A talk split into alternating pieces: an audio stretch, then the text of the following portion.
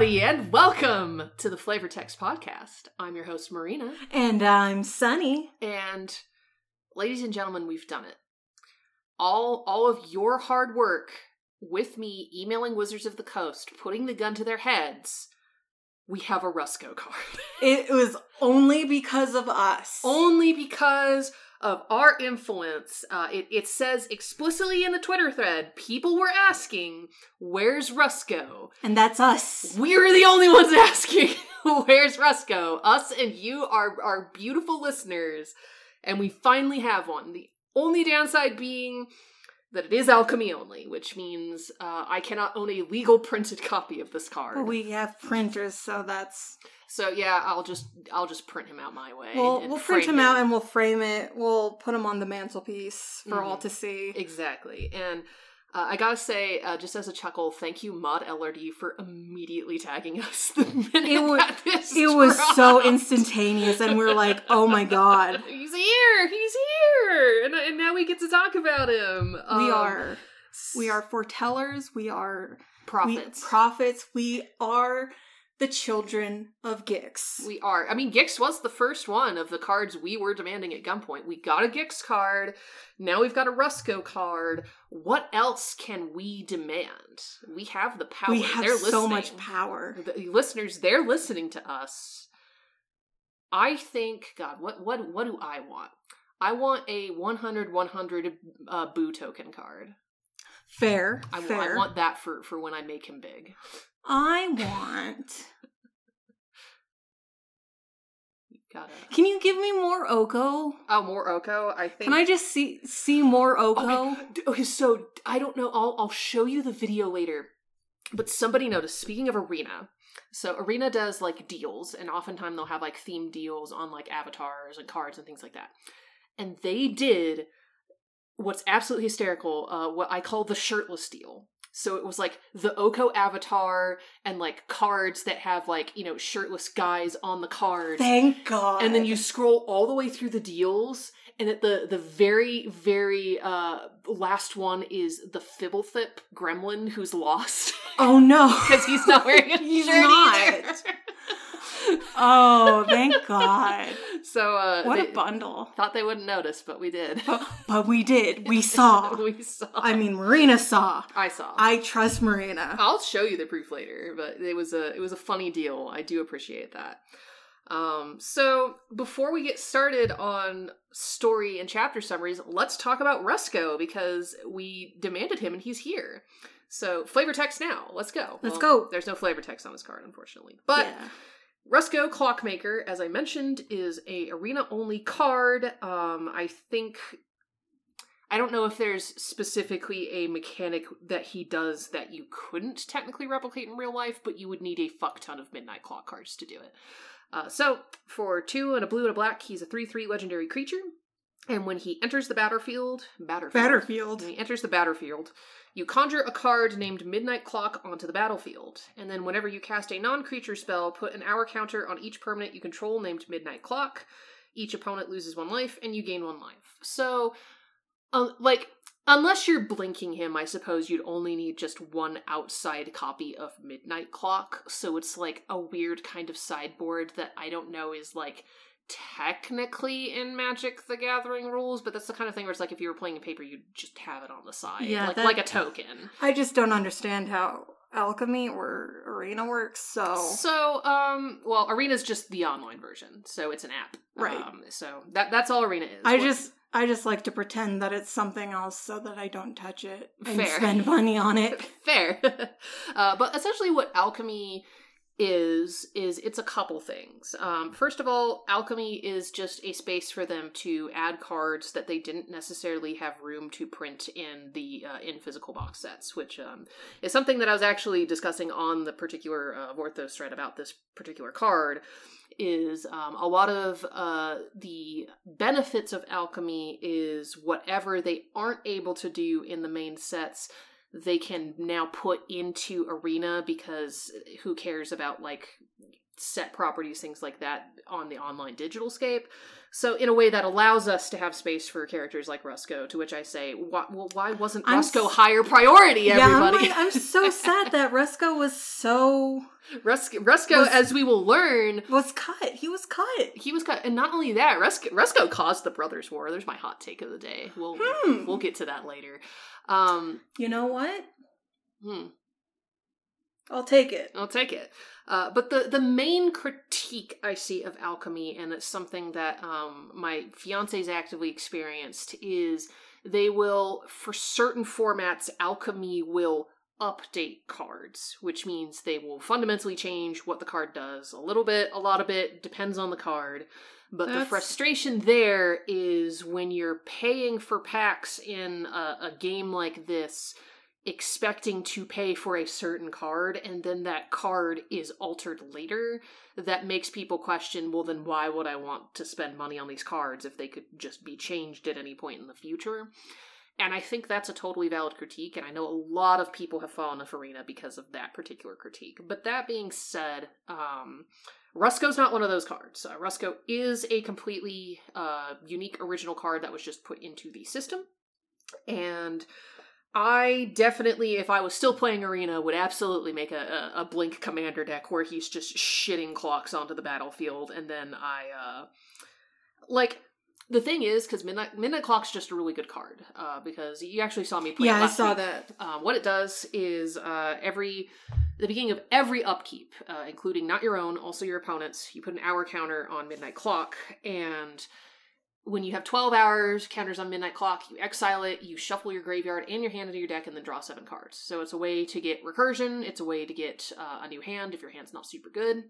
And in this particular case, uh, if you're blinking Rusko and just shitting Midnight Clocks, um, you can uh, have your opponent lose life and gain life from hour counters, especially if you have a ton of those. So I don't know, interesting potential synergy there. And like I said, I'm I'm definitely totally going to acquire it in certain ways because I want to play with it in real life. Um, I like his his little visuals. He's just like he's just a portly little guy, but he's got an outfit similar to kind of what Urza's wearing in a way, like with the color schemes. Yeah. Um, and uh, obviously he's got kind of like the artificer goggles and He just looks like a weird uncle. he does. He, he And I like it. He looks like a portly little like uncle guy who just shows up at the family gatherings. Like my great uncle. Rusko, you know? Yeah, Like he's he's always talking about how you should put your name on shit and hmm and, and he's right.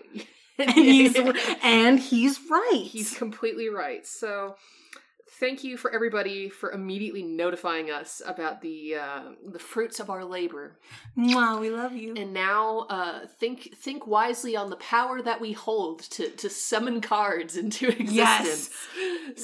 so that we may claim more of this. Actually, I know exactly what card I want them to make, but it's not Brothers War related, it's Ice Age related. So, like, I, I've mentioned to you, I, I know it's like mild spoilers, but I keep talking about it because it's funny that uh, Jaya Ballard, when she.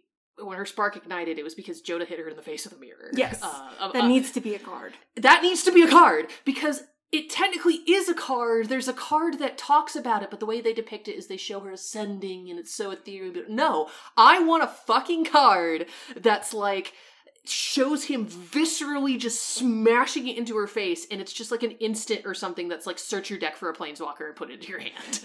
Shit, yeah, just the fucking rawness I, I of being hit in the face with a goddamn mirror. It's so funny, and it's such a shame that there's no card depicting that. Like, there's material here. So, all right, to all the wizards, tomorrow, to to uh, Amy, to anybody who's listening, that's the card I want. That's the next one that I'm, I'm willing into existence. Is uh, I don't know what I'd call it, but that's the effect I'd want it to. have. Uh, Spark Ignite. Spark ignite. There you go. Spark ignition. We've we've got this. well, there's not a, a super ton of news. Um, we've got the Jumpstart sets. I think came out like maybe a week ago. I know they are out, and we're we're gonna be we're gonna be trying some in a couple weeks. Uh, Jumpstart is in theory a very good way to uh, introduce new players to the game if you haven't heard of the Jumpstart stuff. Uh, what they are is they're packs of I think 20 cards that are they're not like the theme inside is random, but the themes themselves are pre-made. So uh, it'll come with something on top that tells you what the theme is. It'll have like rares, commons, uncommons, and then lands uh, to make that theme go. And so for jumpstart, you pick two of those. So you got a two color deck, you mash them together, and voila, you've got kind of a starter deck, and you can just go ahead and play. Um, so uh, I know the original 2020 Jumpstart was really well received. Uh, I know they've done a couple others since then that were more of a mixed bag of receives, but the newest one, the 2022, sounds it has a bunny rabbit in it. for starters has a bunny rabbit in it. But I've also heard pretty good things about just like the mechanics and themes that they've integrated into the uh, sets. So I'm excited to play around with that. And a monkey. Oh yeah, uh, my fiance made a, a Kibo deck that um, is kind of funny because I, I may have mentioned on the podcast before. He's got this curse where he'll be like, "This deck is gonna suck," and then it annihilates me the first It's- time he plays it. It's his decks are all scary, and I don't know why he does it or how. I don't know why he does it because he's a maniac. That's why he knows this. Fair. Fair. I'm calling you out right now, Richard. Uh, no, what what's I think it's mostly just Kibo is a pretty good commander that just because he he did like ape tribal. He did apes and monkeys, of which there's just enough to essentially fill a deck, uh, coupled with just green and red aggro good stuff. But it's like, yeah, Kibo gives you a banana. Every time you sack the banana, uh, like, or I guess if he destroys the artifact, because he can make you sack the banana, uh, he powers up all the monkeys. Uh, and on top of that, Kibo can just destroy any artifact. It doesn't have to be a banana. So it's like, oh, did you have ramp? Fuck you. Turn one Sol Ring? Fuck you. Yeah, no. It's rough It's rough. playing against. I think it's rougher one on one, if I had to be honest, because I think uh, while we were doing multiplayer, we were a bit more able to keep them in check. But at the same time, Jesus Christ. It dude. takes more than one person to keep those apes down.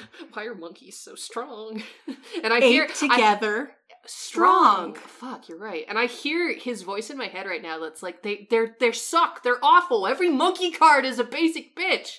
But ape together, Together strong. strong. You should have known right from the beginning. And it's a group hug deck, so It's a group hug deck where the monkey gives you a banana and then smashes you in the fucking face. it's perfectly perfectly symbiotic. Amazing. Fantastic. I can't wait to get my ass handed to me later with it again. so yeah, try Jumpstart. Uh that's that's the news is um even if you're a longtime player, there's just some good cards in those decks. Um there are cards just worth literally buying the packs for, but also like uh, I've I've seen people recommend that if you just want like fun things to do that aren't your same commander decks over and over again, is save the um, save the packs and like keep them in little plastic baggies and then just randomly like like put them into a bin and have people randomly pick them at any time. So you can get jumpstart whenever you want. Like you can Hell just do it all the time. So we'll probably be doing something like that. Uh it's fun. Try it. That's it. That's all the news. There's not a lot of news this week. I have news. what's your news? I love you guys. i love you guys too. You're amazing. Uh thank you for Copier. Copycat. How dare you? i'm gonna sandbag that as hard as i can thank you to the people who've been uh, who've been engaging and emailing us. By the way, uh, you know who you are. We do try to respond to every emails as we get them. Uh, but uh, yeah, continue to uh, Please interact with us. We love with it. us. We love it. And uh, with that, let's take a little break and then get started on our chapter summaries. Uh, it's another. I, I don't know if I would say it's quite as long as the last set, but chapter ten We- was pretty. We got a long. long chapter, then followed by a short chapter, so it's gonna be It's gonna be a bit of a ride. yeah. Uh, this this is it's I was saying it's not quite where shit hits the fan yet, but it's definitely the spark that's now trailing towards the dynamite. Yeah, it we, we can call it the inciting incident. No, the inciting incident is the them finding the stone. Probably like you. This you is another inciting incident. You could make the argument that that should have been what started off the, the little spark that's trailing towards the dynamite, but I think that's the match. I think this is the spark incident, and then the dynamite is uh, essentially the end of Act Two. But let's see. We'll take a break. We'll come back and we'll discuss chapters 9 through 11. Okie dokie. All right, we're back. Let's get started with chapter 9, which is titled Ashnod. Uh, God the bless. Parallel chapter to, for people who are Remembering what happened last time, we got introduced to Tawnos. So now it's the Ashnod chapter. It's been a few years since Mishra's young Kadir friend took the reins of the Suardi tribe, and it's not all been good development since then. Uh, the boy Kadir has grown into a man, uh, but maybe more appropriately has blossomed into a overweight tyrant who's been pampered by his tribe and supporters. Nobody says no to the Kadir without pretty much lethal consequences. So, uh, spoiled brat. But uh, as he grows more petulant and tyrannical, Mishra just grows more popular. He knows how to speak to the Kadir in such a way that he can essentially drop bad news without getting beheaded, and uh, because of that, uh, war captains, courtiers, and chiefs of other tribes are now coming to Mishra before they come to the Kadir, seeking his advice and uh, essentially building a rapport. Of course, Mishra is still loyal to his Kadir, but he's welcoming and open to the Falaji in a way that just makes him a popular kind of dude. His dragon engine is helping in their integration of other tribes. Many believe that the Old Ones are favoring the Falaji's attempts to keep desert free of Argivian and Yotian invaders.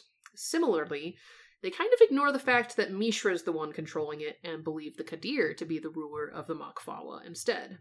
Most importantly, that's kind of because the Raki might be controlling the dragon, but the Kadir's controlling the Raki. It is kind of experimented on a little bit, though, and it's found that only Mishra can control the dragon. Others who attempt to use the Weakstone are met with no success. This means that Mishra gets to keep the Weakstone, and over time gets better with it. Uh, Mishra eventually needs no words to communicate with the dragon at all. A gesture, a nod, maybe just a thought is enough. Uh, we're given a brief overview through kind of the point of view of uh, Hadar, Hajar, excuse me, of uh, the Suardi conquering the city of Tomakul. Tomakul is the center of Falaji power. Um, the city dwellers there are pretty much easily conquered, uh, not even using the dragon engine, really. They've kind of grown lazy and weak in Falaji standards. They're prioritizing wealth, money, and the trade caravans that come from the surrounding coastal countries.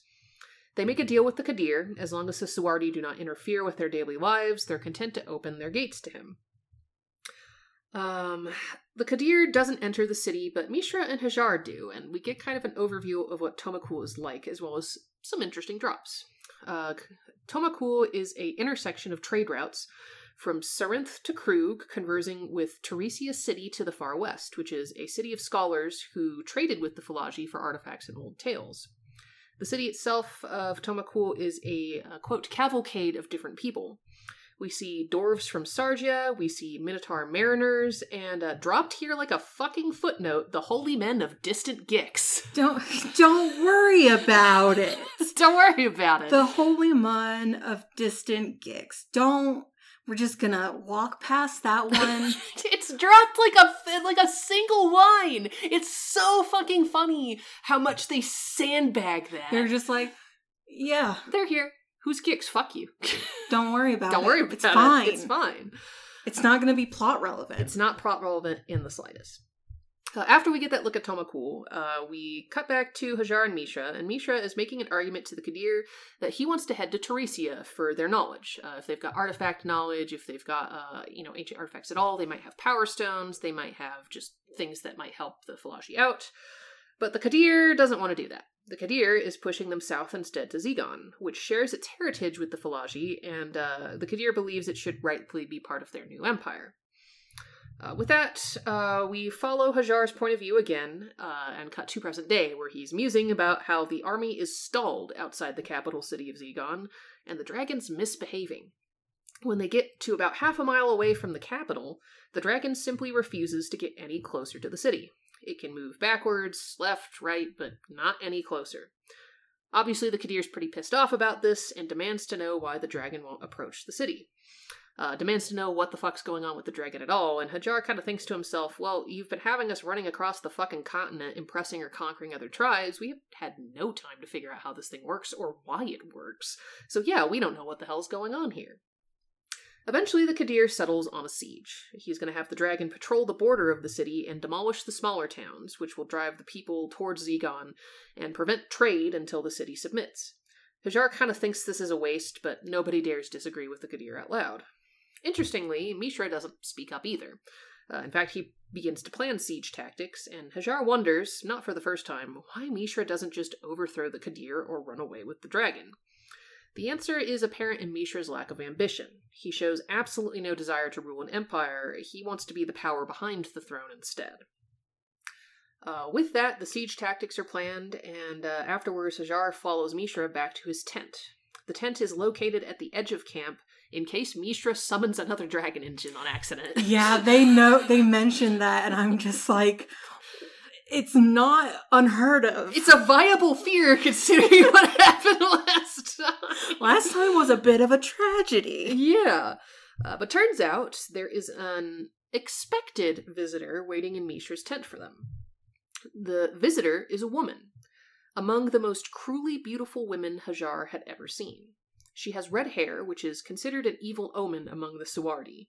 Uh, can't be ginger. It's that's Fuck you. Fuck gingers. They're awful. Uh, she has stunning green eyes and uh, quote mannish armor that has been cut and shaped to figure favor her figure. Yeah, and not the and not the function. No, Like it's specifically she's like, I want this to look good on me. I want to look good, baby. and I'm like, you know what, girl? Okay, You get it. okay, all you right. get it. Yeah, fashion and function. Let's get in there. I don't know how much how good it functions anymore, but goddamn, do you look hot? like because there's there's the two depictions of Ashnod we have now. We have the old depiction which has her in just essentially slut bondage gear, and then we've got the new card that we're going to discuss later. And I think it looks pretty good on her. Like it looks like it's both functional and Oh, it kind of fits the description in my opinion. So I think it's okay. And Hajar also thinks it's really okay and kind of has to take a minute to calm his dick. I mean, we all gotta. We all gotta. We all gotta. Uh, the woman is surprised to have been expected at all, and Mishra explains that he wasn't explicitly expecting her, but was expecting someone like her uh, to represent the Zegon rulers to make a deal, negotiate for peace. Mishra offers her some wine and eventually sends Hajar away after the woman insists that she came to speak to Mishra alone. Hajar disapproves, but obeys and leaves the tent. Does he? Does he obey? Shh, spoilers. spoilers. The woman admits that she was not sent by the rulers of that she was sent by the rulers of Zegon, but is not Zagoni herself. That's what I'm trying to say. Uh, and uh, at that point, Mishra introduces himself. He's Mishra, Raki of the Suardi, and the woman introduces herself as Ashnod, of nothing in particular. I love that line. It's really good. it's really good. She's Mhm. like, I'm Ashnod of Eh. nothing in particular, I guess. Who fucking cares? And uh, she is not particularly loyal to Zegon, and in fact theorizes that she was the one set as a diplomat because if she's killed, it's no skin off their backs. Mishra asks what offer she's here to present, but before she talks about that, she pulls out a long black thunderwood staff, topped by a tangle of copper wiles and the narrow skull of an unknown sea creature, which I think Which a chapter learn- from now is just a dolphin. It's literally just a dolphin head. So fucking dolphins can be pretty big. You're right. That's fucking like how did they not like like offhand like mention the skull ne- next to her? like it, there there are some small dolphin species, don't get me wrong, and like clearly if it's a skull on a staff that she's wielding, it can't be as big as like a bottlenose skull, but like I can't help but picture that when you say dolphin, so I'm picturing her with this just gigantic fucking clacker of a skull on this like little stick. Hey, It's like one of those um grabby dinosaur ones oh my that you god, you're so right. that you get at the Natural History Museum. Oh my god. Picturing. Yeah. It has the wires and everything. Yeah, the wires are to make the skull open and close so she can do some like ventriloquy with it. And pick stuff up that are that's uh more than an arm's length away. Exactly. So yeah, she's got the staff and uh, she starts summoning lightning style magic, which is I think at this point one of the first actual uses of just straight up magic uh, that the book goes into because like We've got the power stones that do their own thing, but everything before and around this has been like artifacts and Yes. the the controlling and, and operation of artifacts. And and then Ashnod comes in and just like, yeah, I'm gonna cast spell of of pain. It's literally just that though. It's literally just that. Um Mishra, after seeing her cast the spell, hears Hajar give a choked scream outside the tent. Hajar was listening in, uh, turns out, and Ashnod is punishing f- him for it with a spell. And uh, Spell of hurt bone. spell of bone hurting juice. Yes. Literally, that's pretty much what it is. Um, so uh, Mishra goes to Hajar and uh, kind of seems pleased by Ashnod's actions, which Hajar notices and goes, "What the fuck, dude? Why, why are you happy about me here screaming on the ground?" But Mishra's like, "All right, dude, real cute, but, but, but get out, get out of here. Like okay? you, you need to go. You need to go. Uh, I I want to talk to Ashnod before any of the guards arrive. I want a one on one with her." And Hajar's like, "Fucking fine, okay, I get it. I I don't want my bone hurting juice anymore." like, and then I'm- actually gets out of there. Poor thing. So uh, Mishra returns to Ashnod and uh, essentially comments that Ashnod's tipped her hand by casting that spell on Hajar, and asks if the staff Ashnod has is what's keeping the dragon engine at bay. He realized that the guards along Zegon's walls have similar staffs, not with the dolphin skull, but the similar, you know, blackwood staffs. Unfortunately, though, it looks like the staves have a flaw, taking a heavy toll on the user. He says, after using it only briefly, you are sweating. To which Ashnod says, Men sweat, women glow. Girl, Girly. I love that fucking line. women glow. Flips her fucking hair. Original fucking girl boss right here. Girl, boss gaslight gatekeep is is Ashnod. God bless Ashnod, actually. Ashnod uh, my, is my poor little meow meow of this book, uh, and does nothing wrong ever in the entirety of the book. Never. Never a thing, not a single thing wrong. No war crimes. I'm sure. I'm sure she's she has a glowing resume. Uh, definitely glowing.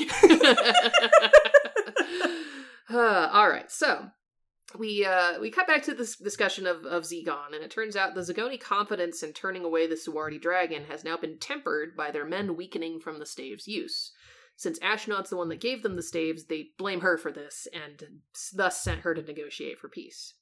They offer uh, Tomakul's deal. They surrender and pay tribute to recognize the Kadir as leader, and then go on with their lives. Mishra thinks that's pretty reasonable, although he admits that the Kadir will likely need some convincing after the dragon's been halted for so long. With that, Mishra kind of goes scholar mode, uh, wanting to see Ashnod's staff and ask how it works. He sees some Thran influence, but is otherwise at a loss. Ashnod tells him it affects the nerves of the body. The lightning upsets the body's mechanism that allows one to feel and distinguish pain, regardless of if they are biological or machine.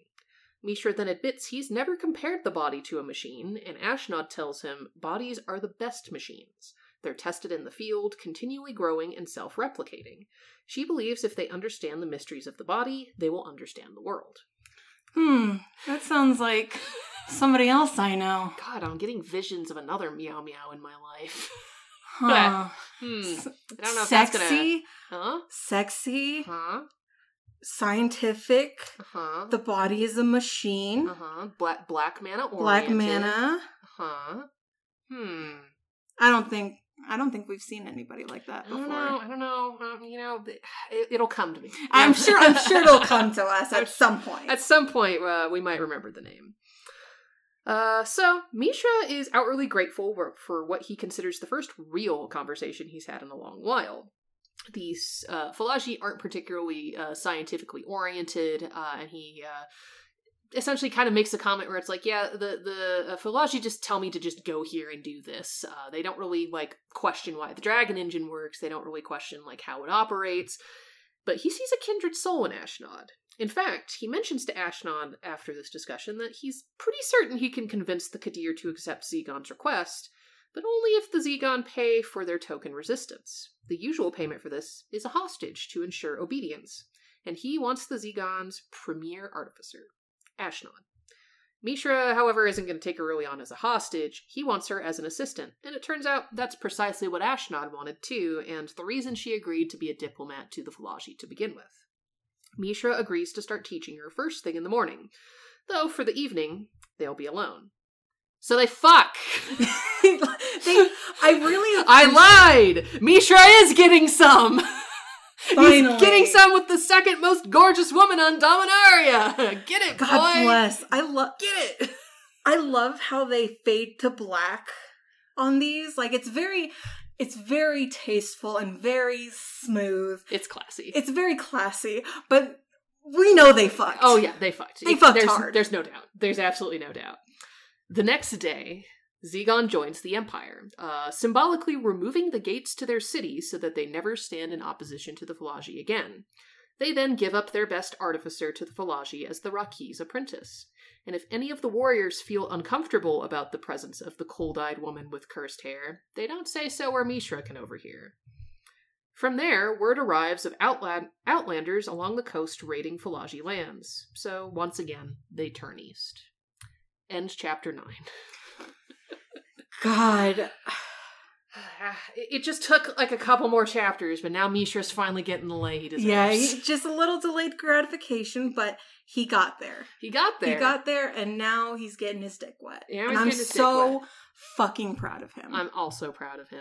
Um, I love how their dynamic really i- is so apparent from the get go because, like, Ashnod is introduced as his apprentice and is clearly learning from him, but they've got a rapport. They've got a really fun rapport that I wouldn't call, like, master and apprentice. I wouldn't call lovers either because they're not. And I think, like, even in the next kind of chapter like you i think people comment like is is she your lover no like she, she's my apprentice explicitly but like they they are very just like dumb idiot friends with each other and i like that dynamic a lot yeah. Yeah, that that also fuck. they also they also just fuck that, And that that's is a thing they do on the and side He, human relationships are just complicated like that. They are. And you'll see, not in these chapters, but in next episode two, they go on some pretty fucking wild ass adventures together. Oh, God which, bless. Which I love. But, like, man, I. I just I do love um kind of even to just the difference in how Tawnos and Ashnod are introduced. Like obviously they're like opposite sides of a board and like Tawnos has to to really work to get Urza's attention, but Ashnod has Mishra's attention from like minute one. Like immediately like it just knows exactly how to pique his interest exactly like i i would even go so far as to say because mishra's like you tipped your hand you showed me your magic she did that on fucking purpose she did Oh, that on purpose she- knowing misha would be like hmm yeah. I think I think the apprentices' relationships with their masters are pretty indicative of the masters themselves. absolutely because Urza's only like not to say turned on, but like interested Mhm. in novelty, in new like innovation. he's interested in innovation and he's interested with people who can hyperfixate with him Yes. but like and and Misha also was seeking that stimulation, but it's again very clear from the get go that's not all he's getting from Ashnod. Like he's getting someone who he has a rapport with, like both physically and like platonically, and you'll see with their relationship as they go. Like she ends up being kind of an advisor for him. She ends up just straight up being his second in command. There's a reason why she's such a forefront character, and poor Hajar is just the bodyguard Yeah. and like how the relationship of their apprentices grows in terms of uh, with their masters and also how Ashnod and Tawnos meet is uh, is going to be really fun to to look at as it goes. Yeah.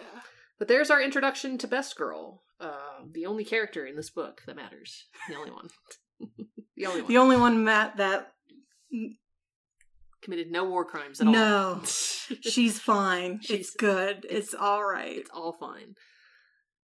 so, with that, I think we shouldn't delay. We should get into chapter 10, which is Korlis, and it's a pretty long one, so buckle Strap down. in. Uh, th- this this is almost like an entire little like short story of its own. Yeah, it's packed. It's pretty packed. So let's get in there. We cut back to uh, Yotia. We cut back to Kroog. And Urza has missed so many War Council meetings that he's essentially no longer invited. Good job, Urza. You did it. you you socially engineered your way out of this one. Instead, Rusko serves as his official representative, but Kayla knows that Urza barely talks to him, let alone talks to anyone. In fact, he spends most of his time with his new apprentice Tawnos, who lasted much longer than anyone predicted he'd last. In terms of what's going on in the city, there is a new captain of the guard who's working to secure a corridor to the city of Tomakul to protect the trading caravans that go there. However, armed caravans have been provoking more attacks from the Fallaji. Yotia doesn't have the manpower to maintain its own borders and guarantee safe passage to the desert capital, so the new captain is recommending finding the Fallaji base of operations, the Suwwardi Qadir, and crushing him, pulling out the desert invaders by the root. Unfortunately, though, nobody really knows where the Qadir is. We know it's because the Qadir is pretty much on the move all the time. The warlord of Kroog does not want to risk his people in foreign territory without a more solid plan. The ornithopters are mentioned as scouting possibilities, but there's still very few of them at the moment, and Urza doesn't want to risk them either. The question also comes up of the search for power stones. Both Yotia and Argive have had a difficult time finding them with raiders patrolling the deserts. The warlord thinks that maybe it's time for a different tactic. In fact, why don't we bring the coastal nations together in an alliance against the desert tribes? He thinks that if the coastal nations offer peace together with a combined front, they can lure the desert leaders out and then deal with them all at once. They believe, they believe that the Korlisian merchants, who don't share a border with the Fallaji and are more neutral, can send the invitation and um, ally with them. They can ally with Korlis in return for sending ornithopters their way. So this is all from the point of view of Kayla, and um, Kayla doesn't really get the undertones of this conversation that I've mentioned, thinking instead that maybe they're just trying to get an actual peace talk in place, which she does kind of note is weird and feels like her father's up to something, and I'm gonna chalk that up to like I feel like I feel like the, like maybe the portrayal here was naivety, but at the same time, like she clearly thinks her father's up to something, and in my mind, it's not that hard to think of the undertone of what's going on here when he's explicitly like, "We'll get them all together in one place. We'll lure them out." I feel like it's not naivete, but a hope maybe that it's not what she thinks is the worst. Maybe so. Uh, I could take that uh, negotiation or not negotiation. I could take that interpretation too. Um, but I, I did I did find that particular passage a little odd because Kayla up to like Kayla's not a stupid character. No. she's been pretty good at reading people and pretty good at figuring out like the the nuances of, of what her father's like intent is and so it just kind of struck me as odd it's like this is the one time that she didn't put that together Either that or denial. You yeah know? maybe denial maybe maybe that's what that is um so the meeting adjourns, and Rusko stays behind on mention of a special project to discuss with the warlord. You can take the implication there from previous chapters that he's definitely talking about the gunpowder project. Uh, so I'm gonna I'm gonna put that little sticky note in there for y'all to Put, mull a, over. put a pin in that one. Put a pin in that one. Uh, Kayla, we're still following her, goes to the ornery, where her husband and Tawnos are currently working on an ornithopter together. She watches them for a moment and notices that Tawnos is pretty good looking with his shirt off. hmm. Hmm. Hope that doesn't come back later. I'm sure Uh, it won't. But she's here for her husband and demands his attention. At this point, uh, I make mention because I had forgotten this this offhand sentence that Urza's hair has turned entirely white, likely due to the amount of work he's been doing. So I think that's why he looks so ancient on his cards. As Yeah, they were that doing makes a lot of sense. When I read that, I was like, oh. So he's not an ancient old man. He's just an early, early grayer, and I understand that. My my family's early grayers, so he must just be similar. Urza claims he's too busy for Kayla, to which Kayla retorts he's always busy, except when he's sleeping, and even then he's restless, so he's still kind of busy. Uh, and then she kind of just talks to Urza despite and mentions her father's plotting something, wanting to meet with the Fallaji despite never having wanted to meet with them before. Urza's kind of dismissive here, and I think the implication is mostly that he's hyper focusing too much on the ornithopter to really think about what Kayla's saying here. He takes the news at face value and is just like, yeah, your father's vying for peace. G- great, what's the problem with that? Like, stop overthinking it. Like, get out of here. I'm working on the ornithopter. Yeah, he's definitely like sandbagging. It's like I, I have other things to do, Mhm. Not to worry about your silly little problems, Mm. wifey. Wifey, and she gets pissed and leaves in a pretty angry huff, and I don't blame her. yeah, no, fuck Urza. fuck Urza. That was a pretty hard dismissal, and um, this this is one of those um, moments in the choose your own adventure game where it's just it's not even just Kayla will remember this, but this is a branching path. Yeah, it's I- like you, you fucked up. I see the branching path where Urza took her seriously, and the whole Brothers War was prevented, unironically. Like th- th- I I see that pathway. but we don't. Butterfly wings. butterfly effect, but we don't have that. Instead, the following month, the announcement is made that Argive, Yotia, and Korlis will be meeting to discuss the Desert Raider problem. Runners are sent under a flag of truce to Tomakul, Zegon, and other Fallaji towns to invite the Qadir of the Suwwardi to attend as well. Safe conduct is promised for everybody. This is not a trap. It's not. Shut up. Don't Safe think- conduct. Don't don't bring your weapons. Don't bring anything. Don't worry it's gonna it. be fine. It's totally fine. The town of Corlinda is selected for the meeting, which is an outpost of Korlis by the Core River. These people truly have a unique naming convention. They love their river core. um, Kayla believes that the location was picked because the Fallaji would be far from their traditionally claimed land, and the, quote, civilized nations would have a warning of how large the party was before it arrived. Urza is. Not to judge it or anything, or Oh. like to size them up, or you know, prepare yeah, no. in kind. not, not doing any of that. No, no, no. No, we're not doing that. Also, also love the touch of how uh, the coastal nations are referred to as like the civilized nations. I'm just like, hmm. And it's only in the Urza specific chapters. and they do put it in quotations. They do. They do put it in quotations. However, the implications there. The, the implications definitely there. Urza's pried away from the ornery because uh, two of the older ornithopters are to be given to Korlis as a gift for setting this whole thing up.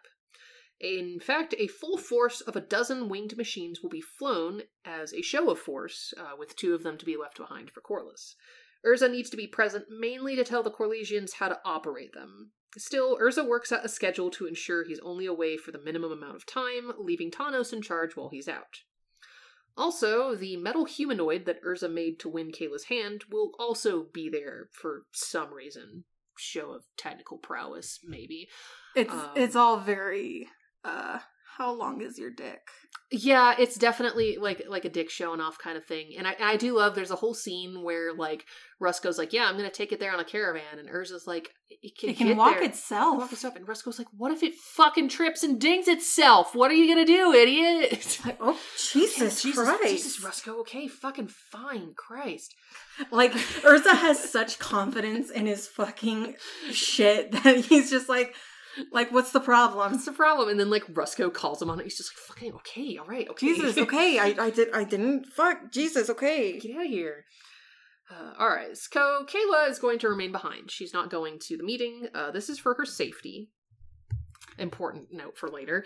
Yeah, I was like, hmm, Uh, that's weird. yeah. I wonder why the warlord would be leaving his daughter behind. Hmm, good question. In peace talks, In peace talks. Good question. Uh, there are celebrations made for the departures of the warlord's party at Midsummer's Day and for the Urza helicopter liftoff 20 days later. The ornithopters aren't exactly a huge, like, new deal because Urza's been flying them over Kroog before, but the people have never seen so many at once take off, so there's a pretty big crowd that comes to watch them go.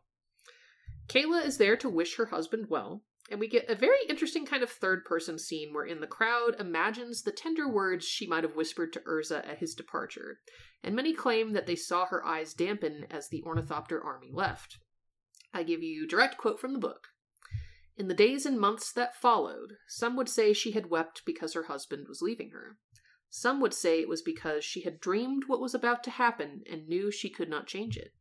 And some would say that she knew that the end of her small part of the world and the destruction of Kroog would begin at the Council of Korlis. Foreshadowing. that's not ominous at all. I'm sure it'll be fine. It's fine. It's gonna be fine. Nothing bad is happening. Nothing here. bad ever happens in Brothers War. Never. in Brothers. War, Nothing bad. Nothing, nothing ever bad happens in books. No, you're right. It's always. it's always good. It's always good. Uh, Romeo and Juliet. That was just a happy little love a- story, right? Yeah. just a little, little fun romp in uh, Italy. Yeah, exactly.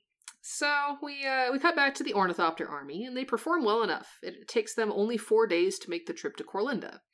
We get a kind of interesting little, uh, I guess, world building uh, at like uh, section where Rusko, on the way, set up a series of base camps between Kroog and Corlinda as check markers for the journey, each with fully uh, operational beds and meals when Urza's flying troops arrive. The main problem that delays them is that when they land at these base camps, there are hundreds of d- civilians who are crowding around the ornithopters, asking how they work. Uh, young kids and teenagers uh, are wanting like little rides, and the pilots are uh, taking volunteers up for the rides. And Urza's kind of just, this is stupid, this is dumb. Why are you doing that? Don't let the kids and the, the ornithopters. Don't let them touch it. Uh, we get a little bit of information that it turns out Rusko has chosen these pilots and not Urza. Urza mentions kind of internally that he would have chosen people who are a little less reckless. Uh, these pilots are enthusiastic and often do stunt flying. And I like there's kind of a subtlety here that the pilots are definitely reminding him of Mishra. Um, Oh yeah. I, I think that's explicitly why he's a little like weirded out by it. Just like, "Mm, no, they're too reckless. Like, uh, I, I kind of like that parallel. Yeah, that I I didn't notice that. Thank you. The meeting point for this peace talk is a site connected at the juncture of the three civilized nations, with a small sliver of no man's land there as well. It's a large level field with a great open air pavilion erected in the center over a raised platform. There are four other camp areas surrounding the pavilion, one for each attending nation. As Urza arrives, he notices that the Fallaji have not reached the meeting place yet. Urza makes note of interacting with the Argivian side of things, but doesn't see any former students of Tocasia. It's just bureaucrats who've arrived, along with ornithopters that totally aren't as cool as his. They're old hat. They're old, they're rusty. The Korlisians are also there with a female lord of the council, which is pretty neat. Uh, no name for her though. that's that's all. It's just mentioned. Uh, the opening of the talks begins and ends without the Fallaji there. There's introductions and professional courtesies and a feast, a lot of talk of cooperation, etc. Urza spends the day dressed up and being uncomfortable. I don't blame him. I As would- does everybody else though. yeah, everybody else is. I would be uncomfortable. The second day comes and goes, and at this point, talks are starting to get a bit more dicey. Argive refuses to admit that they've been going into the desert to search for power stones, but does admit they have power stones to bargain with for agreements from Yotia and Korlis. Korlis is already in civil war over which of the merchants will maintain control over the ornithopters. Oh good. It's been 24 hours. It's it has literally been a day. Can you can you all just not? just make more. On the third day, the Fallaji show up. The others at this point have kind of given up hope and considered their delay an insult. However, nobody sees them arrive due to a low mountain fog covering the area. As the fog burns away, the Fallaji are just suddenly there, tents fully erected. Score one drama point for Mishra here. that was planned. That was style. That was style. I, I love that actually. The Qadir arrives on a litter carried by servants and is followed by the giant dragon engine, which at this point none of the other three nations have seen. So that's kind of a big oh my god, oh my god, what the fuck is this? It's a tank dragon. um, why did you bring Mm. that IBM here? hmm. Urza lines up with the others to greet the Fallaji as the Qadir's entourage approaches, and then realizes as a stocky individual steps out from behind the litter that Mishra is among them. He pointedly doesn't notice Ashnod nor her dolphin staff because we have once again established that Urza is not only asexual but hyper focused on his brother at all times. Yeah. Mishra. Mishra. Uh, the two brothers uh, sort of give each other a curt nod, though Urza isn't really sure if Mishra had seen him or was just nodding at the, the whole party that was uh, greeting them. Mishra steps forward to speak for the Qadir, introducing himself as Chief Advisor Mishra, and says the Qadir hopes matters to be resolved here to prevent further bloodshed. He also apologizes for their tardiness, as they came by unstable mountain paths that they hadn't traveled before, and it takes a while. With that, the Qadir asks for a noon meeting and time to prepare for said meeting. As he leaves, Mishra following behind him, Urza calls out to Mishra. Mishra! Like in front of everybody. In front of everybody, it causes a pretty big buzz of gossip because everybody's just like, "Oh my god, oh my god, the They're brothers. they're brothers." Ashnod, uh, in a kind of cute scene, gets a little protective over Mishra for a minute. Uh, I, I think it's really kind of cute. Like, she's like, she fucking squares up and tells Mishra, she's like, no, no, no, no, No, no, he's he's actually my brother. He's actually my bro. Calm down. Uh, the Yotian Warlord looks disapproving at this outburst until Rusko quietly tells him to shut the fuck up. like, "N- dude, d- Dude, let- mm, let- let don't do happen." it. Don't. Mm-mm. Urza descends from the pavilion to greet Mishra properly. They stand a short distance apart from each other, arms both folded. They look kind of stern. Brother, says Urza. Brother, replies Mishra. Man, they are so happy to see each other. There's a pretty long silence as they study each other, but eventually they talk, and Urza's actually the one who speaks first, saying it's good to see Mishra well. They are obviously surprised to see each other, and they speak a bit on what they've been doing since they parted, in the form of revelations about why the other side has been acting the way they have. So Urza goes, Ah, you're the reason the Fallaji have been doing things like this. And Mishra's like, Ah, you're the reason that Yotia's got a fuck ton of ornithopters. like that that tracks. that tracks. Urza admits he's married, and Mitra is understandably shocked at this. Like, what the fuck? What the fuck? Uh, Urza at this point asks if Ashnod is his own wife. Nope, just an apprentice he bones occasionally. Casual. The conversation ends on Urza commenting about the dragon engine and mentioning, too, that he's upgraded the ornithopter designs that they worked on in Tocasia's camp. He offers for the two of them to meet after the talks are done to discuss designs, and Mishra agrees to it. Before Mishra can leave again, Urza stops him, the mightstone around his neck feeling heavy. When Mishra turns back, his hand is touching the pouch resting on his chest with the weakstone inside. Urza kind of has a tender moment here. He admits it's good to see Mishra again, and Mishra returns the sentiment. Urza then says they need to talk about the past, and Mishra counters that the past exists all around them, and the only question is whether or not they choose to dig it up. We cut to the warlord, who's summoned Urza immediately after that whole display, and is like, why the fuck didn't you tell me your brother was First working off- for the Qadir and was Fallaji? What the fuck? And Urza's like, dude, I didn't even know he was alive. And what's with the dragon? and what's with this? Yeah. And Urza's just like, bro, bruh. bro, bro, bro, I had no fucking clue. like you think I I'm, I'm not my brother's keeper. hmm Look, I thought he was fucking dead, bruh. And uh, eventually, the warlord is just like, okay, okay. The only thing that ma- that matters is can you build one of those too? And Urza goes, well, sure, but only if I get a chance to study it. Uh, but then he admits it's a lot more advanced than any Thran device he's seen, and maybe not even Thran at all. Hmm. Hmm, I wonder. I wonder. The warlord hints at this point that the Fallaji have outplayed them by showing up with a mechanical dragon. Argive and Korlis are ready to bolt at the sight of it, but the warlord knows that they have to respond in kind, or else the Fallaji will walk all over them. Urza doesn't question this because he's Urza and he's thinking about Mishra. He one track mind, that Urza. One track mind. We cut to noon and the meeting of the four nations. Mishra starts with a statement from the Qadir, essentially laying down the borders of the Fallaji nation and making it ultimately clear that they want to regain all Fallaji land and protect that land from invaders, raiders, and would be conquerors. A pretty reasonable statement. Yeah, nothing no, nothing like outrageous. No outrageous demands. I, I really actually kind of love about this because I was talking about the um the savage native trope and how it, how it's uh, fairly prominent in this book, but with this particular whole entire scene, that trope is very much thrown out the window. Like, despite how aggro the Fallaji are, they did come to this table legitimately to negotiate. Yeah, they they were like, okay, yeah, Yeah, like- we'll talk things out. We'll talk these out. Like, we we want these borders, we want this land back that you've taken, and and we'll be at peace. We just want our land. That's all we want. Um, but that's uh that's not gonna happen unfortunately the Yotian warlord is uh getting that boomer energy again and uh not just not just the generational one. Mm. We're talking Fallout Boomer. uh, we'll get there so the warlord kind of snipes at this statement and pretty much macro aggresses the Fallaji to their face. it's just like y'all are a bunch of savages, like, you know, how how fucking dare you demand this of me?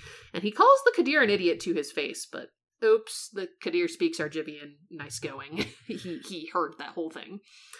Urza and Misha try to calm both parties respectively, but the meeting descends into a quite a bit of an argument between the Qadir and the warlord.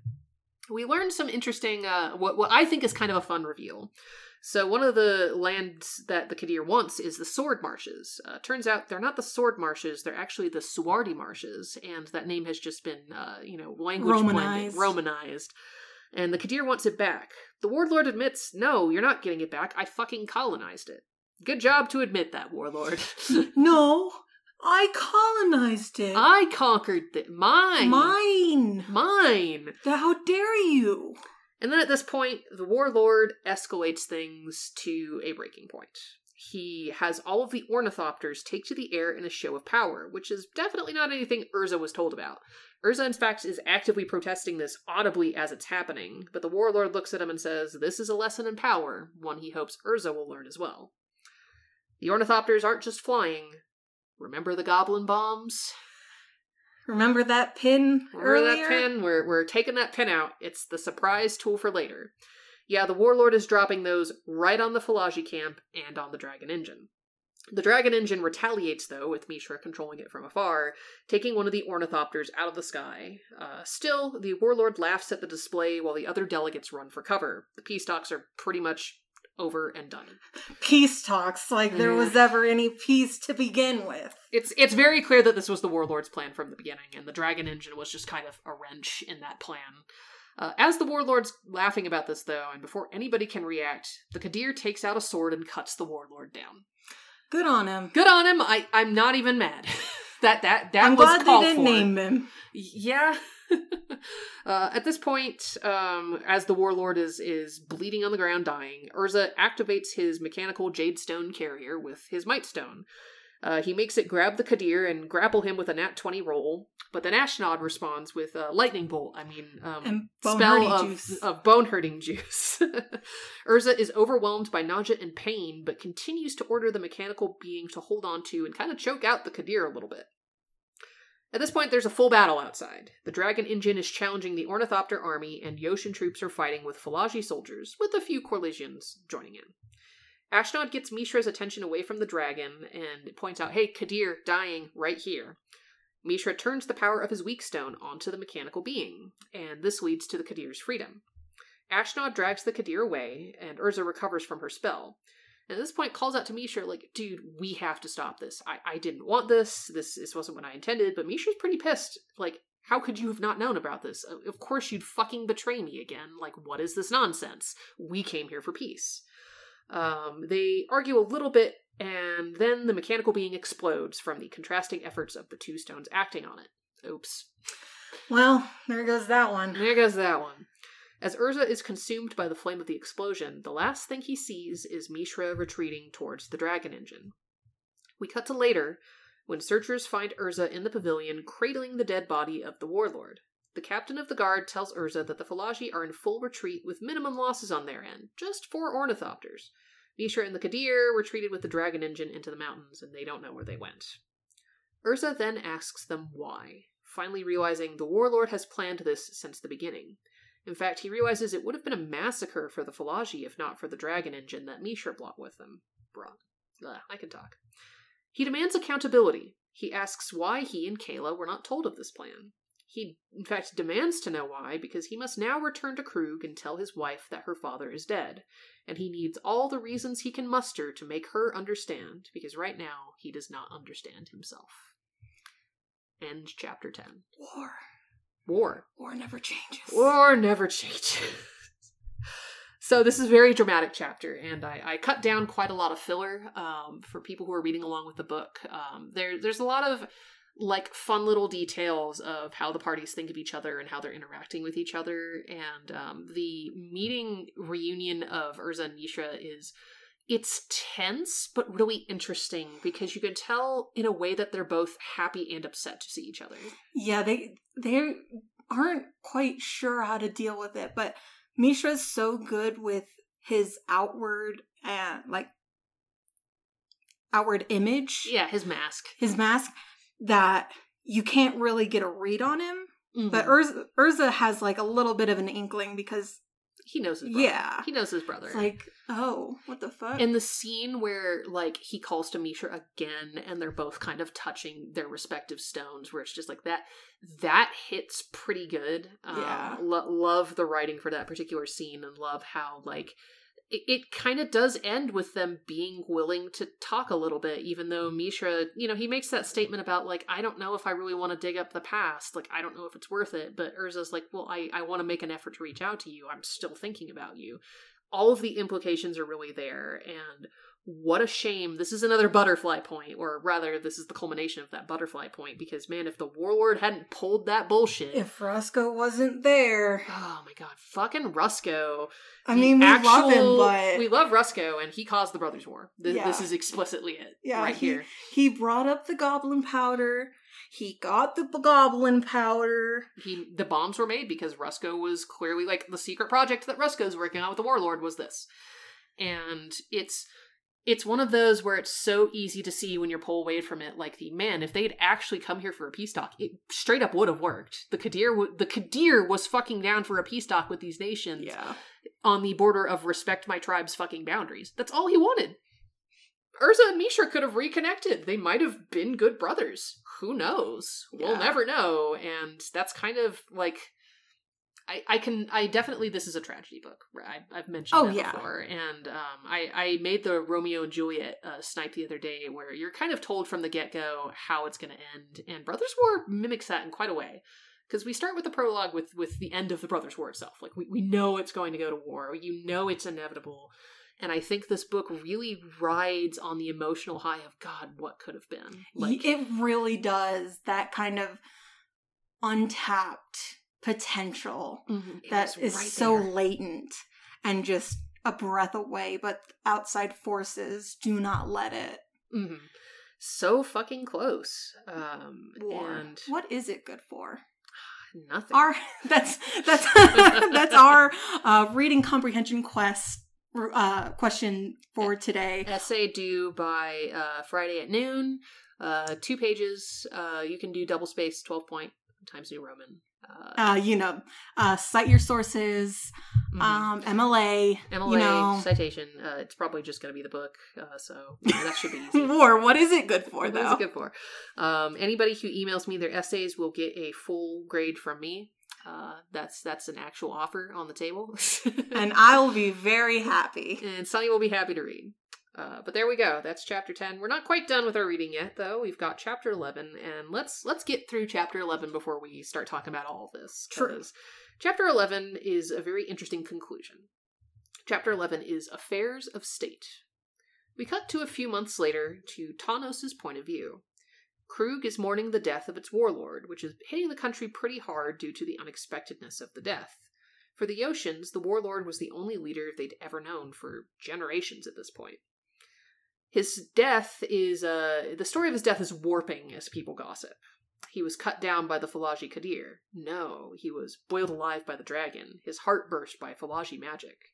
Some even say he saved Urza from a red haired demoness summoned by the chief artificer's evil brother. I love that one actually. Yeah, that one's pretty good.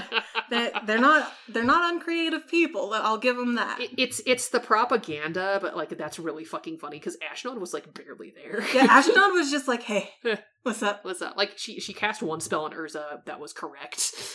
Right. Urza was coming at the Qadir. She reacted. Good job. Um. Anyway, the funeral for the warlord is of course lavish and long, and though the city settles afterwards, hatred is growing among the people for the Fallaji that took their ruler from them. Fallaji traitors are lynched on the streets, explicitly stated. Yeah, wild. wild. It's it's a c- immediate escalation, and on top of that, you get bands of quote adventurers who are raiding Fallaji territory to seek revenge. On top of that, recruitment to the army has tripled in a month. So yeah, that's happening. Eventually, Kayla starts making public appearances again as Queen of Kroog, while Urza remains locked away. Rumors circulate that he's working on a secret weapon to challenge the Fallaji with. In fact, he came back kind of as a hero. Uh, it's mentioned that he came back uh, piloting an ornithopter himself with the warlord's body, bringing it back to Kroog directly, and uh, might not have even stopped at all in the whole process. Yeah, which, like, which mm- is pretty wild. It took him two days. Mhm. Yeah, he he uh, halved the time of the journey. Uh, also, of note, Rusko has not returned. He survived, but he's gone now. And on top of that, the captain of the guard has been reassigned, and every pilot that went to Corlinda was transferred. It's kind of the heavy implication here that Kayla's getting rid of everyone involved in the incident, though not outwardly pu- punishing them. Damage control. The Fallaji are quiet. They raid into the sword marshes briefly, but not much else. Eventually, word passes of a decree signed by Kayla and Urza. Nobody would raid Fallaji territory without explicit orders. Everyone's pretty convinced it's because they're planning for a big organized strike, but again, I get the impression here that Kayla's actually trying to do some massive damage control. Yeah. Only Tawnos knows what Urza is up to, k- kind of. Mostly he stays out of Urza's way, but all of the students have been dismissed from the ornery, and Urza is keeping the ornithopters ready to go. Uh, Tawnos eventually questions what Urza is thinking of and asks why he hasn't struck back against the Fallaji, at which point Urza actually kind of just explodes on him. He literally is like, "What the fuck are you talking about?" War is a waste of resources. Why waste precious lives? Why waste power stones? Why waste ornithopters in a battle to chase ghosts in the deserts? Tawnos is a bit more quiet after that around Urza. Yeah, like ooh, Ooh. touched a nerve. Eventually, Tawnos is called to Kayla's chambers after a long time of Urza just straight up ignoring her. They meet, and Kayla dismisses formalities. She really seems like she just wants any company she can get in the moment, in light of her husband ignoring her for so long. Also, she's already pretty drunk, and I don't blame her. True. Um, she orders food for the two of them, and then asks how Urza is doing. Urza, who Tawnos sees more than she does. Tawnos responds that, as always, he's busy.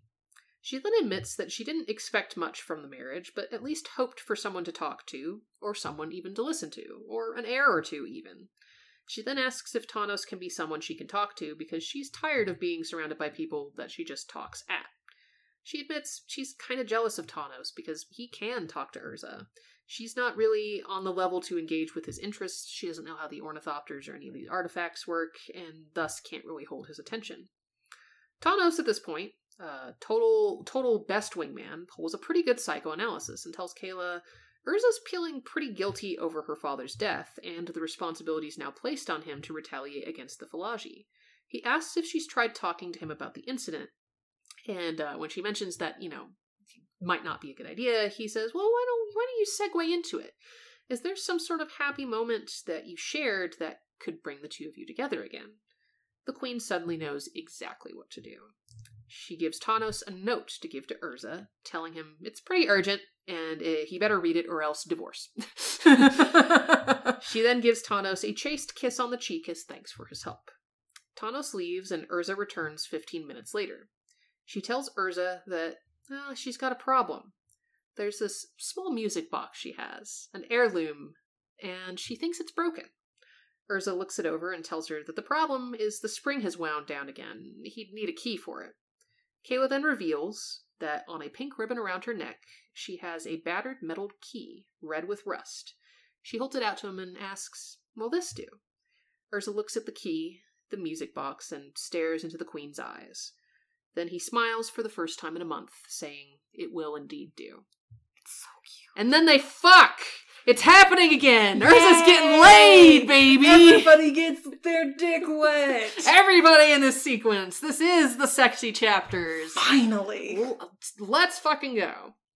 A few days later, Urza sends a note to Tawnos to recall the students to the ornery, along with some plans for building some new mechanical men. But Urza himself won't be showing up till later. Maybe he won't show up for a while. Good on him. Tawnos begins to fulfill Urza's demands, and with that, the chapter ends.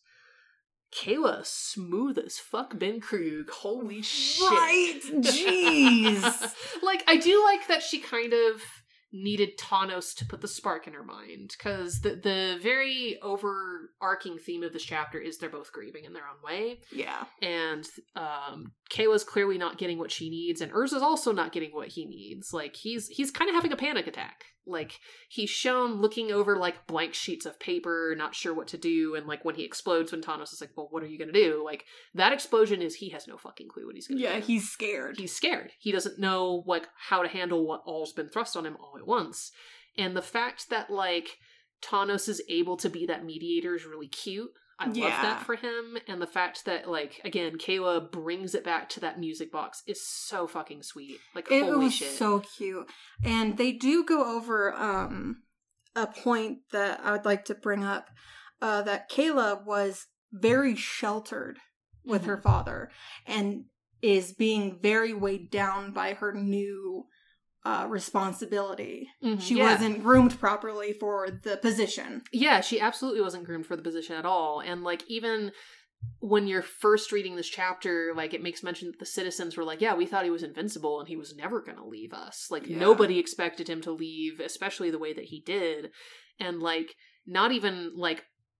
I feel like in a way the warlord would have wanted to groom Urza for the position, but since Urza just did not want to spend any time in the war council, like he didn't end up getting it either. So you get both Kayla and Urza who were not prepared to be rulers of a city. Yeah, especially in the warlord's wake because he literally was a warlord. Yeah, absolutely. And His daughter is very much a hopeful kind of. She she grew up in a land of peace. She grew up in a time of no war yeah. and has all of that and she's like still hopeful. She has that gleam still. mm-hmm. But now that everything's come crashing down, she's not prepared. I feel really bad for her, but I feel so bad for her, but in spite of that, I do love that you can see that she's doing the best she can with the damage control she's got. she Because, really is. like, the Fallaji hate's kind of getting away from everybody, and I think that's the the the dynamite is getting closer, and this this is the spark, like just slowly traveling. Where it's like, well, of course they're gonna be pissed because all they're hearing is that the Qadir cut the warlord down.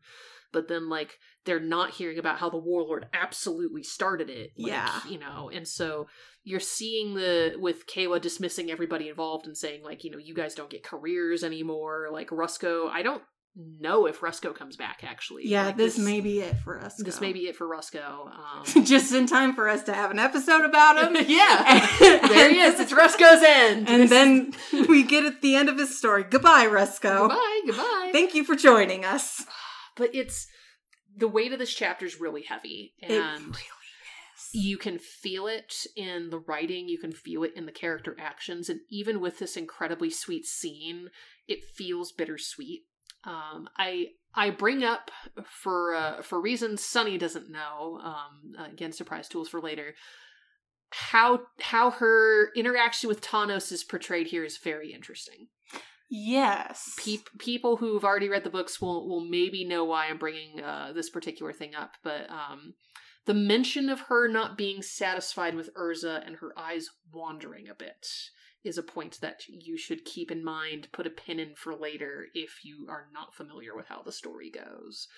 Um, Yeah, because it was pretty poignant that, like, I was convinced that Tawnos was going to get laid. yeah, It, it was very much like, oh, she's so drunk, she's going to seduce him, but no. And it ended up not being that because a Tawnos is a bro and managed to point that around. I like I unironically think with how she was talking early on that that was her intent. Yeah, that's absolutely absolutely. She she got food for them. She had brandy. She was in her lingerie. literally in her lingerie and like it's the kind of thing where um like it, like i said sur- surprise tool for later put a pin in that note because uh this this is not a plot point that's going away anytime soon um it may it's not it's not what you might think it is but the fact that these actions are happening is also kind of part of that spark that's heading towards the dynamite Probably, yeah. I can see it. so uh, put put a pin in that. But despite that, we do get a very sweet scene. Um, I think this is like maybe the most romantic thing I've I've read in a magic novel. Yeah, like, it was- unironically. It was it was it was so thoughtful that she like even though we know that Urza barely thought about it, Mm. that that their meeting was just like, oh yeah, I guess she was pretty. hmm Yeah. He did like it wasn't like a huge event in his life, No. but to her it meant everything. absolutely. And Urza, I'm glad he like he picked under- up on it. He picked up on it, and it was like, oh, It's like, oh, you've held that this whole time. Like you remembered that meeting in that clock shop. Like, n- not even his his hyper autism could prevent him Yeah, from seeing like- the significance of that. And he's like, Oh. oh, I have neglected my wife. like not only I've neglected my wife, but I think a lot of the implication here is because Tawnos mentioned he's worried about going to Kayla because he feels guilty about everything that happened. He doesn't know how to face her, and then she kind of just wipes that tension away with this Yeah. whole scene and he goes all right i i can return not only return to you but like do what i should have been doing for a while now and um it's it's very sweet and very tender in the wake of the the spark The igniting the literal fucking massacre of people. It's it's heavy and it's only gonna get heavier, but um, We have nice reprieves that- for now. We do have some nice reprieves for now. So, in conclusion, we got the Ashnod introduction. We got the uh the peace Mishra got his dick wet. Oh, Let's yeah. see. Urza got his dick wet. too. Urza got his dick wet. yeah. I think we're all happy that that happened. it's about the only good thing about these chapters. um, unfortunately, we must say goodnight to dear sweet Rusko. Uh, Goodbye, Just in time for his cards. We we loved you. we loved you while you were here, and despite your incredibly direct hand in causing the brothers. Yeah, good good job, asshole. And we'll remember you in therapy. We'll remember you in therapy. Amen. Well, as I mentioned, there's not a ton of news, and I'm not going to do our usual break because I kind of just want to go straight to our flavor texts. Uh, there's not a ton to get through, but there's a few that I found that are interesting. Uh, obviously, first up, we are going to be looking at Ashnod. Uh, we got uh for the first time some cards of her because before the only like direct card slash depiction of her was the um dominatrix. the, the dominatrix like not plane chase but whatever the other thing is where you start with like a, a commander with like passive character effects. or Yeah. whatever. so we've got two ashnod cards the first is ashnod flesh merchant Flesh merchant. Love that for her. uh, flesh mechanist excuse me i Oh. can't read I was like, is she selling shit on the black market? Selling dicks, let's go. Uh, for one black, she is a 1 1 legendary creature with Death Touch. And whenever she attacks, you may sacrifice another creature. If you do, create a tapped Power Stone token. Also, for 5 colorless and exiling a creature card from your graveyard, you could create a tapped 3 3 colorless zombie artifact creature token. Good on her. This is a little more indicative of, of stuff she will do later in the book, but this is the first depiction we uh, are going to see of her new and updated look that has her little red bob cut and the quote mannish armor. Oh, Uh, it's cute. It's cute and it is more practical than the dominatrix outfit. Um, are you looking at the, the little zombie man she's working on? God. yeah, he's That's unfortunate. It's Ashnod's altar. but um, I I do like her rework. Uh, the artists that redesigned her did a really good job of. She still looks kind of severe. Um, she does. She she's got like the harsh angles of her hair and her armor. Um, she she looks very Rakdos, but I like it. yeah, I think it works the well spikes her. on her fucking gauntlet and like her spikes coming out of her waist. I don't know where they're coming from, but there's spikes coming out of her waist and on her shoulders. That can't be comfortable. No, But- she she's she's the kind of person, and as we get more point of view of her, uh, this will kind of come together. Of she's very much trying to survive in a man's world, and Mm. how she dresses and how she acts, I think, are very indicative of that. Like it's not just she's thriving, but she doesn't want people coming near her that she doesn't want. Um, oh, so she, is literally spiky then. She's literally spiky. Like she's a beautiful woman and she kind of in a way like I don't want to say regrets that because sometimes she uses it and sometimes she owns it, but other times I think she kind of like resents that and because people only see that in her and not like her mind. So yeah, I like this design. I think it works pretty well from her and we get uh, another look in a second card of her that's Ashnod the Uncaring. Uh, Ashnod the Uncaring is kind of a commander substitute for the uh, the Mishra commander deck. Uh, she's two blue, black, and red, so Rakdos with a bit of control, which makes sense for her. Uh, this is a 1 4 legendary creature with Death Touch, and her ability is whenever you activate an ability of an artifact or creature that isn't a mana ability, if one or more permanents were sacrificed to activate it, you may copy that ability, and then you may choose new targets for the copy. So she's obviously in the title as the uncaring. She's very much about sacrifice triggers. Uh, she's very much about getting value out of those sacrifice triggers. And you see kind of a more direct armor in here. Uh, you've got metal plates kind of leaning over her. Um, unfortunately, the Scryfall is just a little bit blurry. Can I get a better version of that actually? Scryfall, up, update your art. Please. I'm calling you out. We're we're trying to we're trying to get a little looksy here. Um, maybe oh, okay. Right, so passing on, you can also see some of her her uh, artifact creations to be around her, and also her staff. This There's the staff. has two fucking pixels to its name. It's the best quality I found on Google. um, but there's the dolphin staff, and it's clearly not as big as it's it's the head I was imagining. yeah, it's. I like her design with still with those spikes, but like with metal spikes instead of leather. mm-hmm. She's rocking She it. I like it. Yeah, she, there's a certain grace to her about her with amongst her whatever soldiers these are. Mm-hmm. It's there's power and grace, and I'm afraid of her, and that makes me very horny.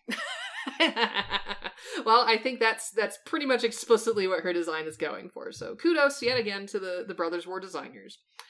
And we have a few other cards that I, I want to get into today. The first is a saga. Oh. You might be like, oh, another saga. Uh, I don't, I don't, I only learned about this um because I was I was searching a few episodes back for uh, cards that would be able to be tied to the kingdoms as we get introduced to them. And the saga is called Yotia Declares War. oh, good. And uh, it's for um, one and a red. And this was in Dominaria United, by the way. Oh, so wow. this was a, fairly recent card. And for one and a red, you can also read ahead. You can choose a chapter and start with that many lore counters. Uh, skipped counter chapters don't trigger. Uh, the three chapters are thus. For chapter one, create a 0 2 colorless Thopter artifact creature token with flying named Mhm. Ornithopter. Mm-hmm. For chap- Check. yeah, for chapter two, tap any number of untapped artifacts you control. When you do, Yotia Declares War deals that much damage to target creature or planeswalker. And then, for chapter 3, up to one target artifact you control becomes a creature with base power and toughness 4 4 until the end of turn. And we have the art here that is literally the Ornithopters bombing the Fallaji cohorts and the Dragon Engine. So, Oh my god. there it is. It's really pretty. Like it's very stylized. It's very like, stylized. And it's almost in, uh, reminiscent of Indian art. hmm Yeah. Um, it's very bold with the colors and very shape heavy. And I love the chapters because, like, obviously you have the ornithopters, the ornithopters dropping bombs, but the final chapter is the mechanical man that Urza summons in very clearly. Yeah. and uh yeah, no, I was kind of shocked. I was like, oh wow, yeah, they they depicted this scene like a, a set early for some reason, but there it is. It's it's a gorgeous card. It's very I'd like to have that. Yeah, so yeah, there's a saga of literally chapter 10. There it is. Uh, other things of note. So, what was I looking for? Um, I realized that, first of all, um, we didn't talk about when uh, Urza returned in chapter 11, um, and the the, uh, the people are kind of theorizing about what he's going to do. There's mention of that mechanical man, and a lot of them think he's going to be making an even better version, an Avenger that's going to, uh, you know, reap the the benefits of killing off the Fallaji. It's And Karn. no, it's not Karn. Turns Oh. out there's just an Argivian Avenger card Oh, that I'm pretty sure is uh, kind of what he's um what he's eventually building. Uh, in fact, it has flavor text. Unable to settle on just one versatile being, Urza decided to create myriad adaptable machines. Uh, for six colorless, it's a 5 5 artifact creature, and for one mana until end of turn, Argivian Avenger gains minus one minus one and gains your choice of flying, vigilance, death touch, or haste. Gee, that's a good card. And you can kind of see the rotating center and leg setup uh, on this particular artifact, even Oh, though it's not from the. Brothers War set. Uh, so I I will pull that and say I feel like that's the design of the Avengers that he's working on for uh for the upcoming chapters for sure. Just a little little rotating metal guy who can do a lot of things. You got He's you got this you got this look on your face like your your teeth are gnawing a little bit. I don't know how to feel about it. hmm Like it's it's there. I don't know. I like it, but I have mixed feelings about it. Fair enough. Fair enough. Now, But the I love the function of the card though. Like that's Mhm. that's brilliant. it's a good card. We got one final thing that I missed. Missed something. Can you I it? missed it. So, uh, as going back a few chapters to when Urza got married, uh, it was mentioned that um, Urza was doing some politics and made these amulets that he gave to all of the uh, the, the temples of Kroog. Yes. Turns out that's a card, Amulet of Kroog. Uh, for two colorless, it's an artifact with an ability for two and tap. Prevents the next one damage that would be dealt to target creature or player this turn. That's a very useful card. It's an old card. Uh, I want to say it's uh, say 1993 to 2011. Maybe it's not as old as I thought. I don't know. Maybe it was a reprint. What, what does it say on here? Does anybody? Um... Oh no, it's from Antiquities. Okay, it's old, um, and it's got flavor text. Among the first allies Urza gained were the people of Kroog. As a sign of friendship, Urza gave the healers of the city potent amulets. Afterwards, thousands journeyed to Kroog in hope of healing, greatly adding to the city's glory. And it's a uh, pretty I remember it mentioning that it was like a p- protection amulet. yeah. So it's a pretty just basic amulet. Like the card itself is someone handing an amulet to someone else. Uh, It's kind of pretty, actually. yeah. Let's see. Margaret Organ Kean, shout out. Shout out.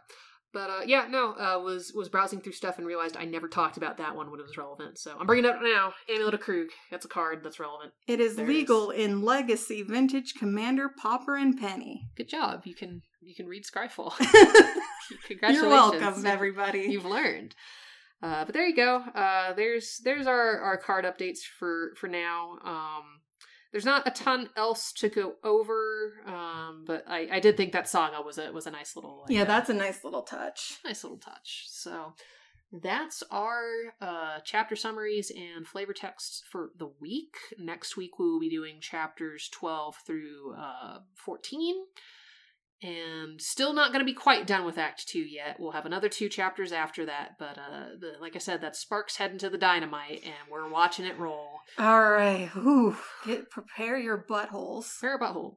I do have one thing as a teaser for our listeners. So, my darling fiance, uh, Monkey Man Richard, who we were just uh, we were just bullying earlier, dug up something pretty valuable for us that uh, might be a, a, a discussion for when we reach the end of Brothers War, because uh, um, I want you to look at them and not get spoiled in advance. Right.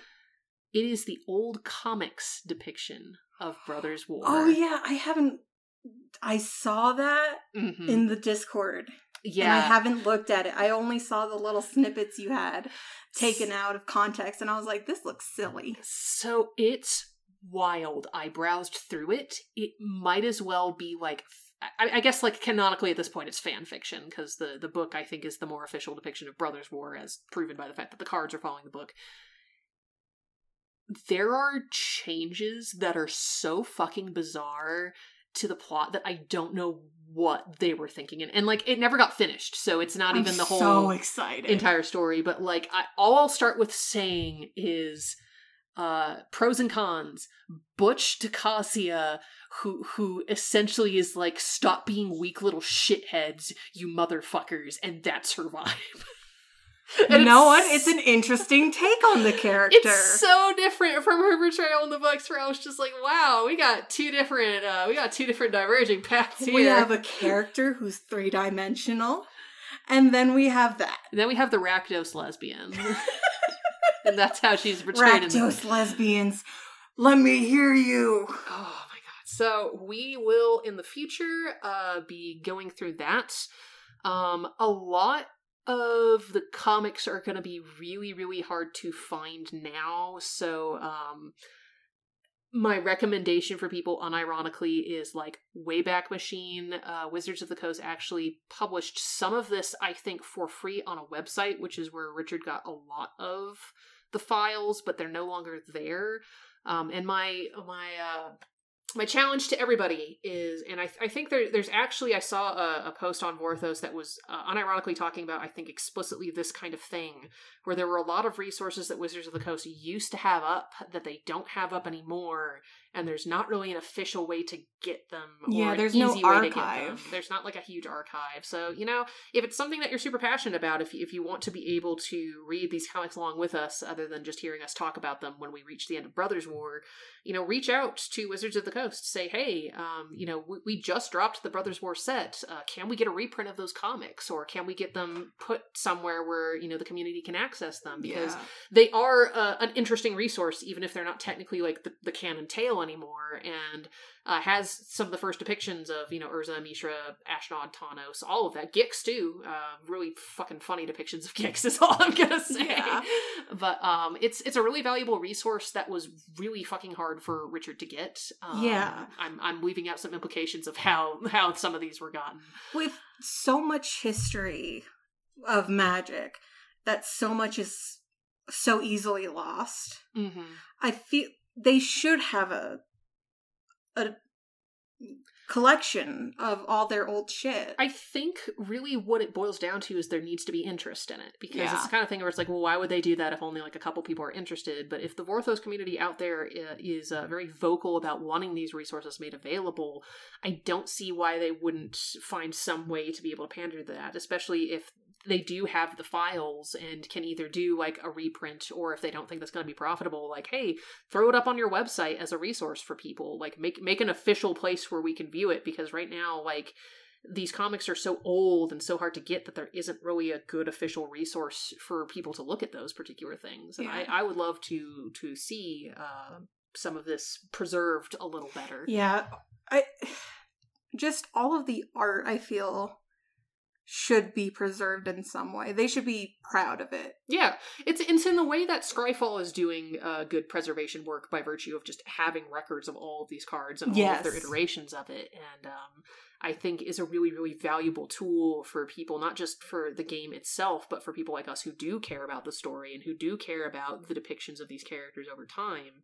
So yeah, no, I, I heavily encourage people continue to to be vocal, uh, continue to mention, uh, you know, if if Wizards of the Coast ever has surveys or is ever talking about this particular thing, say, hey, remember those old Brothers War comics? Uh, you know, can you find a way to to make them e- more easily available? Can you can you put them on your website uh, with your short stories or something like that? Like, I think they they just need to hear the voices. Yeah. Um, we we talked about how you know being being vocal about Rusko uh, clearly.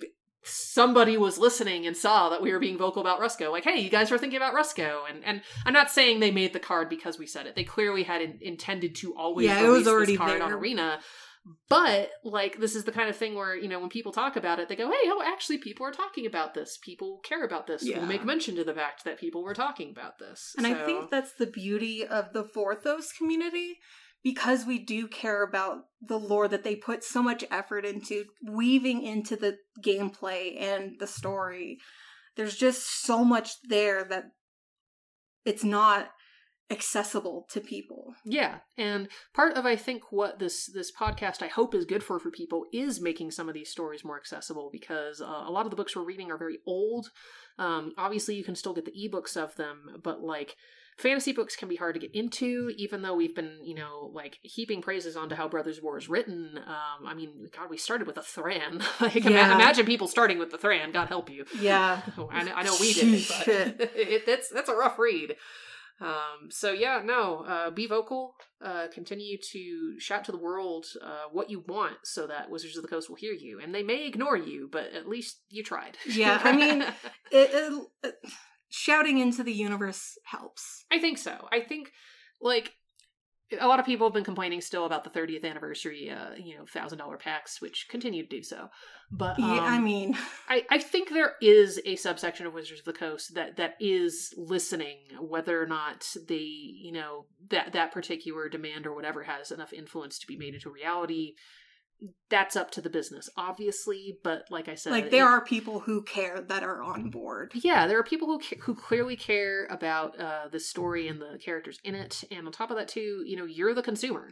You know, you do have more of a voice than you think. Uh, your voice is your money and your engagement, and you can use that and spend that as you will. That's that's my life lesson to you about everything. Always, we live in a society, and you can choose how you engage with that society. So please do. Yeah, even though the our capitalist overlords at Hasbro um has a chokehold on Wizards of the Coast. There's still people who have passion, who have creativity, and clearly with the dressing of the Brother Wars set that we got, like they there was a lot of care put into that. Like they went over the book and they took a lot from it. Do you do you think that the reason why there's Transformers cards in the Brothers War set is because they were planning on announcing Beast Wars, the movie? I am so close to killing you. I am so done with you. I'm over it. I've got theories, people. I'm in here. Dead to me? Podcast over. All right, everybody, our dear, dear listeners, we love you guys. Thank you for your engagement. Thank you for tuning in. Uh, continue reading along with us and enjoying the Brothers War with us. And we'll see you, uh, uh, I guess, a little bit after the holidays is when you'll hear yeah, from us we'll, next. we'll try to keep you all updated, but Mhm. maybe we should make a Twitter. God, no. We need to make something.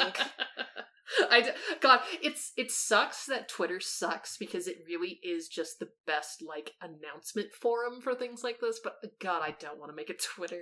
I don't I- know. I'll, pull, I'll pull the try- masses. Yeah. Pull the masses. Do you want us to make a Twitter where we can make announcements for for podcast release dates and things that we find? If so, uh, comment on the Reddit post, email us, uh, shoot me a pigeon. Also, if you'd like to see uh, the Flavor Text podcast on YouTube too, Hmm. we can also cross upload there if the need is if there's a need or a want because Yeah. I've been thinking about that for a while and Yeah, let us to- know. Let us know. We we already put onto quite a few platforms, so it's not hard to maneuver to other platforms if need be. So um, when we talk about, you know, hey, feel free to engage with us. Email us at the flavortextpodcast at gmail.com. ping Message us on Ping- Reddit. Ping us on Reddit. Ping us on the Tumblr that I occasionally check. Uh, you know, if you've got requests, if you've got thoughts, engage with us. And until then, and we'll engage back. we'll engage back and see you next time on Flavor Text. Bye bye. Bye, everybody. Have a happy holiday season, whatever you celebrate, and uh, stay warm. Please stay warm. Please. Unless you're in the southern hemisphere, then stay cool. Yeah. Yeah. But only them. But only them.